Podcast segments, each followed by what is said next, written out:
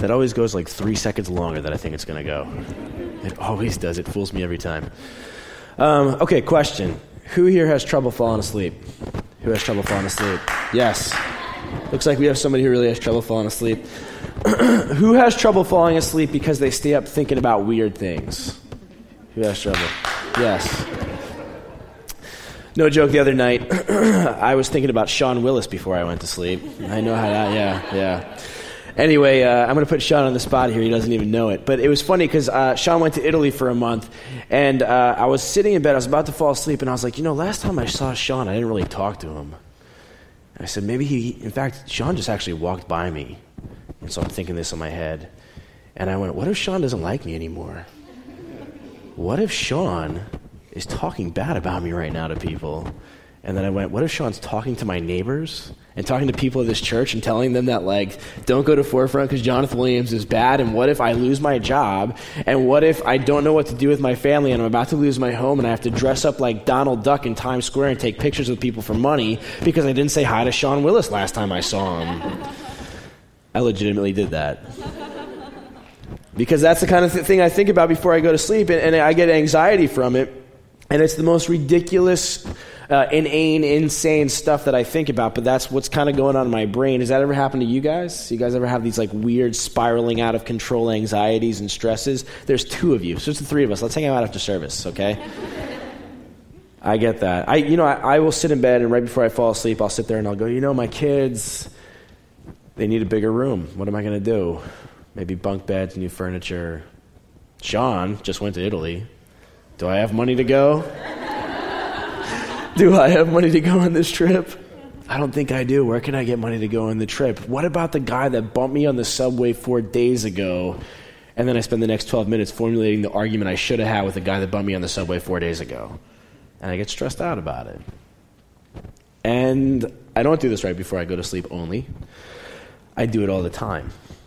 All the time. As I walk through life, I walk around with these anxieties and these stresses that I either make up or maybe they're sort of real, right? Maybe we have them too, to where we're sitting there and, and we're saying, you know, I'm at this age and I didn't think I, I, I'd, I'd, be where I am right now. I'm 28 and I thought I'd look a little different than I do. I, I, I didn't think I'd be in New York or whatever the case, but we have these stresses that we walk around with that cause this anxiety that keeps us just off center.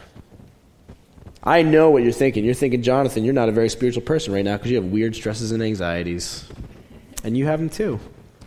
You have them too. Some of you are really angry right now that your friend went to Greece and you're dodging dirty diapers at Brighton Beach. Some of you guys are really upset about that. Some of you guys are upset about the fact that you had to show up to that meeting 40 minutes late because the Q train stopped in the middle of the Manhattan Bridge for 40 minutes for no other reason other than the fact that you were on it. And now you're all sweaty and you didn't make the good impression. And it didn't work out, and you're stressed out because of it. The fact that you couldn't get the elevator right when you needed to, these little tiny things that happen throughout the day that stress us out, that make us worried, that make us think, you know what, I'm a little off centered. You guys feel me on this one? You with me on this one? It happens. It happens. You know, today we're talking about stress, we're talking about anxiety, and we're talking about the Psalms. And, uh, and I read it in the Huff Post uh, yesterday, in fact. I read it yesterday, and it said that you know that our bodies, biologically, naturally, we will over exaggerate. So we'll exaggerate our stress. We will exaggerate our worry. We will exaggerate our anxiety. Our bodies naturally do this. It's a defense mechanism. We, we exaggerate them so that we can go back and take a look at them and decide whether or not they are a real threat. That's what our bodies do. Our bodies do that naturally. And so what happens is we're supposed to, in the whole way evolution works, we're supposed to biologically go back and say, well, that, you know, whole Donald Duck Times Square thing probably isn't going to happen. And so now I can see this accurately, and I'm, I'm not going to mess with it. But unfortunately, we don't do that. Unfortunately, we hold on to these stresses, these anxieties, we things we have. We don't assess them. We don't go back and look at them. We hold on to these exaggerations, and then we go through life wondering if we're okay. And people come up to us all the time and they say, Jonathan, Jen, whoever, hey, I, I can't hear God's voice. Of course you can't hear God's voice. You're still stressed out about that 12 minute argument you had with the guy who bumped you four days ago on the subway. That's the way we tend to operate and live. That's how stress and anxiety work in our lives. We tend to hold on to this exaggeration. So, what I want to do today is I want us to start taking a look at our stress and our anxieties and our worries. And I don't want to think about them in ways that are, are positive, not positive thinking, or ways that we exaggerate. I want us to think about these things accurately. I want us to take a look at them accurately, to assess them the right way. And so we're here at church, and I think it's important for me to start out by saying this. You ready? It's important for me to start out saying God does not care that you don't have enough money to go to Greece. God doesn't care that your coffee cup spilled a little bit on your wrist. God doesn't care about the fact that you had bad pit stains at your meeting because of the Q train. God does not care about those things. Shout it from the rooftops. Tweet it. I don't care. God does not care that you're on Brighton Beach dodging dirty diapers. God doesn't care about it. That'll help us put things into perspective because we're talking about those things. I'm sitting here worried about, well, I'm in my mid 30s. The average age that New Yorkers live to is 83. How long will I live? Because I'm going to live much, much longer. Like, you know, like God doesn't care about that stuff because right now there's people in northern Iraq that are dying. You know, right now there's a war going on, and you have women and children who are being hurt and killed in that war. Right now there's almost a thousand people dead in Africa. God doesn't care about whether or not we caught the elevator in time. So now we have to think a little bit about our stresses and anxieties in a more accurate way. I know you're sitting there and you're going, Does God care about me at all? Well, the thing that's trite, but the thing that's true is the good news here is that God does indeed care about us. You know, when somebody comes up to you and goes, God loves you, that's a true thing. It really is. God, God really loves you. God really cares about you more than anything else in the world. And so here's the thing because God cares about you more than anything else in the world, God sort of has to care about your little anxieties too. God sort of has to care about your little stresses too. God has to care about the fact that you sit up at night wondering whether or not you're going to have to dress up like Donald Duck. God actually cares about that stuff because God cares about you. So, so what do we do with that then? What does God want us to do with this then? Well, this is where the psalm comes into play. The Psalm 94 that, that Suanne read a portion of today. It's such an interesting psalm to me, um, but it talks about these practical ways that God calls us to deal with our anxiety and our stress. I love this psalm uh, only because it is so despondent for 17 verses. For 17 verses, you would think that this was the worst psalm in the world. Um, we don't know who wrote this psalm. We have two ideas, okay? There's two guesses as to who wrote this. Number one, could have been David.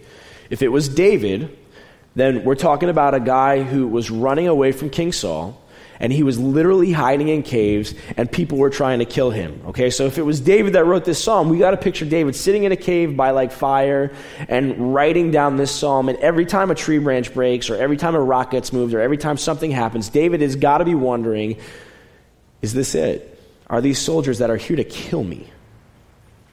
That's stress. That's anxiety, isn't it?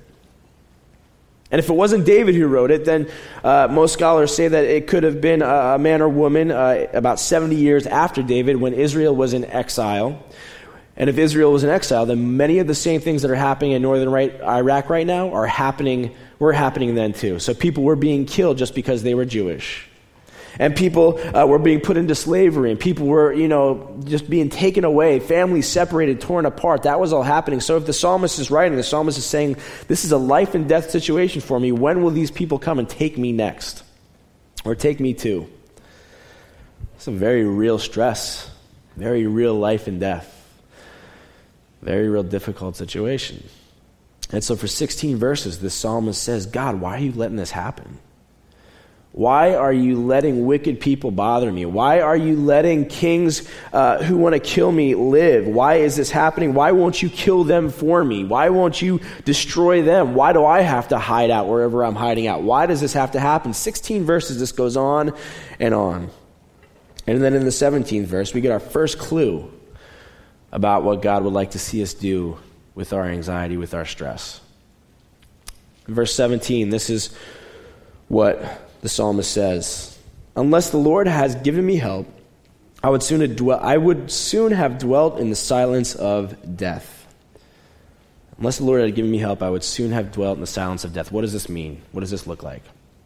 Well, another way to translate it, if you're translating it again, it basically means like, if I didn't say these things to you, I would have died. Or if I didn't say these things to you, I wouldn't have known that you were helping. That's another way that this gets translated. So basically, the psalmist for 16 verses just spills his or her guts.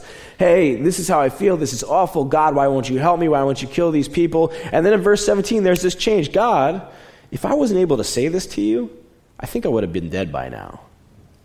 I think that's what would have happened.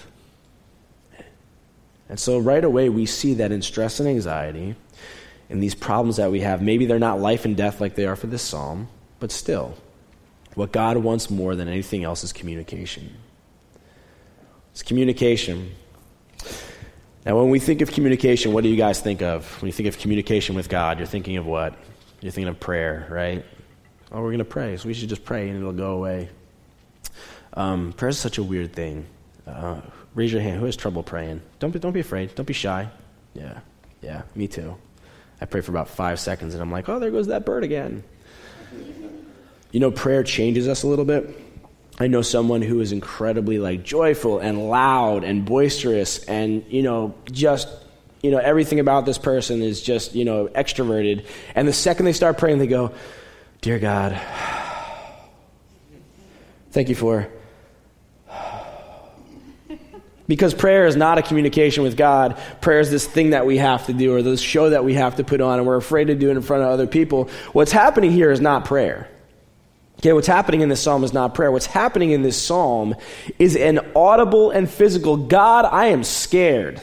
It's an audible God, I am worried about this. God, I have stress over this situation. It's an audible calling out that's happening. That's what this is. It's a little bit different than prayer. It's raw. It's saying to God, God, this is exactly where I stand, exactly how I feel right now. Have you guys ever communicated with God that way, just out loud? Probably on the subway because people won't think you're crazy there. I know that I used to do this um, in my car in Philadelphia when I lived in Philadelphia, and I would pick up my phone because I was so paranoid that people would think I was talking to myself.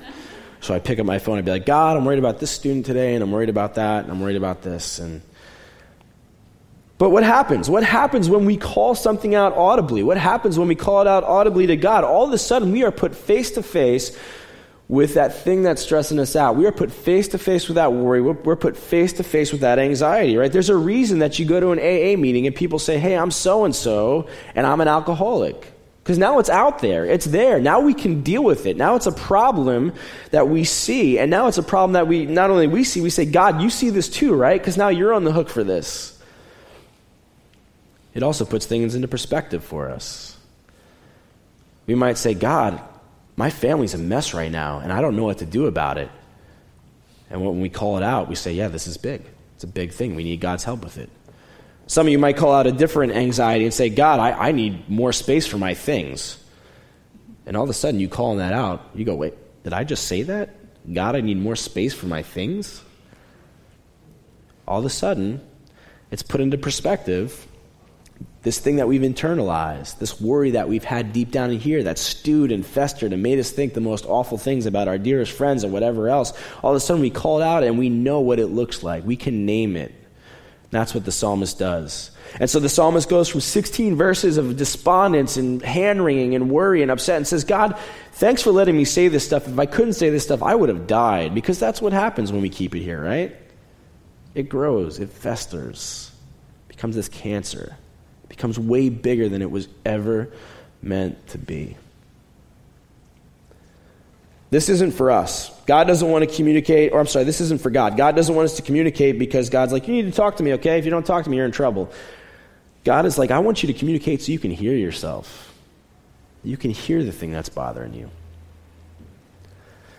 And then the psalmist continues after the psalmist calls out the things that are going on, the psalmist says, God, I'm alive because you've let me do this. And then he says, I should, if I should say my foot has slipped, your loving kindness, O Lord, will hold me up. Now, this is an interesting passage. If I should say my foot has slipped.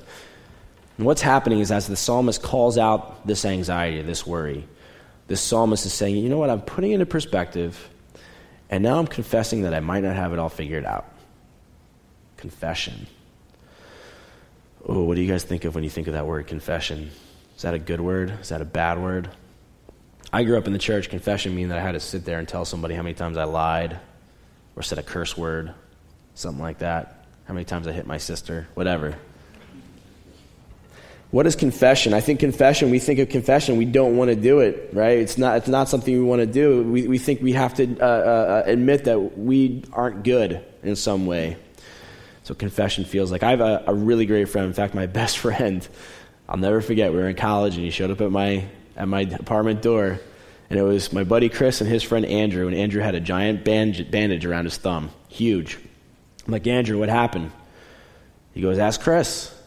I go, Chris, what happened? He goes, Not telling. I was like, What happened, man? For real? He goes, Seriously, man, I'm not telling you. So I'm like, Andrew, what happened? Five minutes of this. Andrew goes, You know what? We were at the bar last night.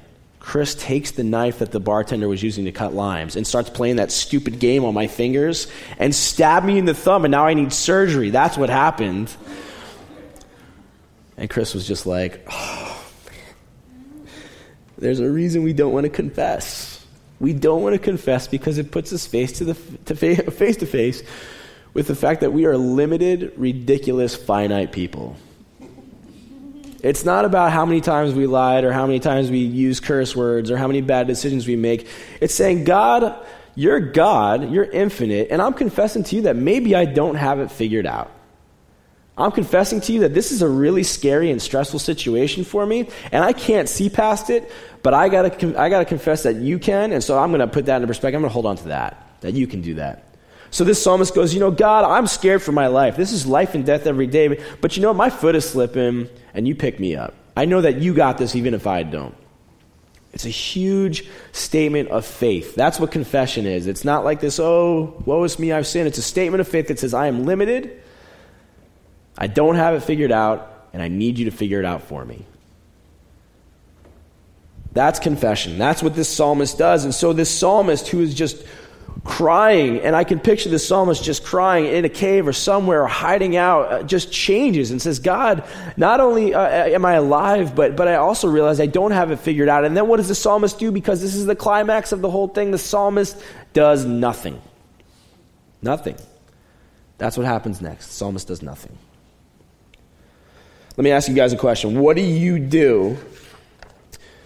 What do you do when you're stressed and worried? What do you do when you're anxious? What do you do when that thing that, that's bothering you, that relationship, the fact that you're 29 and the job's not right and you thought you would live somewhere else? What do you do when you have that anxiety? You, you put into action. I'm anxious about this. I should probably email these three people, update my LinkedIn, and send out resumes because I don't have the right job and I'm anxious about it. You know what I should do? I didn't think I was going to be in New York this long. Maybe I should start taking these trips to other cities to make sure that I'm okay and, and I can go somewhere else if I need to. Not that that's always wrong, but it's a call to action. Oh, I'm anxious and stressed out about this. I better call Sean Willis right now to make sure he still likes me. What is it? What do you do? You're always called to action. This psalmist says, God, I confess to you I don't have it figured out, and now I'm going to do nothing. I'm going to listen. This is New York. We don't ever stop to listen. So, this is what the psalmist says when he stops to listen. When my anxiety was great, your consolation brought me joy. How in the world do you hear consolation if you're moving? How in the world does that happen? How in the world do you hear God when you're moving? What if, if we stopped and did nothing? What if we said, God, here's what I'm concerned about. I confess I don't have it figured out, and I'm just going to wait for you. What if we did that? What would we hear? What might happen to us? What if God was saying, finally, your head's cleared. I can now finally tell you the things I've been wanting to tell you this whole time. God finally, like, is saying finally, like, you, you, know, you've been so concerned about that 12 minute argument with the person who bumped you in the subway that you haven't listened to what I might be telling you. My still small voice, the thing that's going on uh, where, where I want you, the way that you're going to bring peace you're finally listening. Is it possible that if we do nothing, that we'll finally hear that voice of God? Is it possible that if we do nothing, maybe we'll stop telling each other that we can't hear? That we don't know what God wants from us because we're so concerned and consumed and so everything else? What if we did nothing? There's this phenomenon that happens. Um, it's just really interesting. And I was reading about it the other day, and I don't know if there's anything really medical about it, but my family has dealt with infertility. My wife and I, we struggled to have kids for so long. And so we were part of support groups and different things like that. And there were so many people who used to tell us, used to tell us, you know what, we were so stressed about having kids, and we could never have kids, and we gave up, and we stopped trying, and we got pregnant. We heard that story over and over and over again. And like I said, I don't have any medical history on it, and I, I, you know, this was something we just heard so many times. But it's interesting to me, and it was interesting to me how the second we just stop, the second we do nothing, the second we start to listen, how different things happen in our lives. The things that we're asking for begin to happen in our lives. God starts to speak to us in ways that God hasn't spoke to us before. What happens when we stop? That's what God is calling us to do. Whatever you're stressed out about, that thing that by itself does not matter. The fact that, you know, the fresh direct guy bumped you with his car and now you have a bruise on your calf. The thing that doesn't matter, you know, matters because God loves you. So, whatever that is, whatever that one thing is, whatever that stress is, I invite you this week to audibly talk about it. This week, I don't want you to bow your head. I don't want you to. I don't want you to go, oh, God. I don't want you to do it. I want you to go, God, I'm angry because I was bumped by the Fresh Direct guy and it ruined my day. And because God cares about you, God cares about that. And I'm sure we have bigger stresses. I'm positive we have bigger anxieties. And so when we call out that bigger stress and that bigger anxiety, I want you to call out and audibly say, God, I'm confessing that I'm finite. I don't have it figured out, but you do. You're on the hook for it. God's big. And then here's what I want you to do. You ready? After you've done that, after you've done that, when, when you go home, do nothing. Don't put that thing into action. Don't email that person. Listen. What's God telling you? You want to know what's sort of messed up about this, this psalm and what's messed up about this psalmist is that um, if David wrote it, you know, David was on the run from anywhere between six to eight years. Six to eight years, every day waking up wondering if somebody's going to kill him. The psalmist was somebody who was writing this during exile. That means he or she was dealing with this most of their life. Most of their life, they were dealing with this constant threat of being killed or having their family taken away every single day we read it all throughout the Psalms. We see this despondence. We see this audible cry out, and we see a reassurance. That's what God is asking from us, no matter how big or how small your anxiety is. And this is going to happen over and over. The rest of your life, you're going to be like, I'm super anxious about this. We're going to exaggerate it. But here's what I can tell you I can tell you that us confessing this to God, calling it out audibly, and listening, that's going to get us thinking accurately. It's going to put things into perspective. It's going to change our lives. Here's how the psalmist ends Psalm 94. After all of it and all the anger, after talking to God, after saying, God, you're changing me, God, I confess this to you, the psalmist ends by saying this Lord, you've become my fortress and my God. You are my rock with whom I take refuge. Pray with me.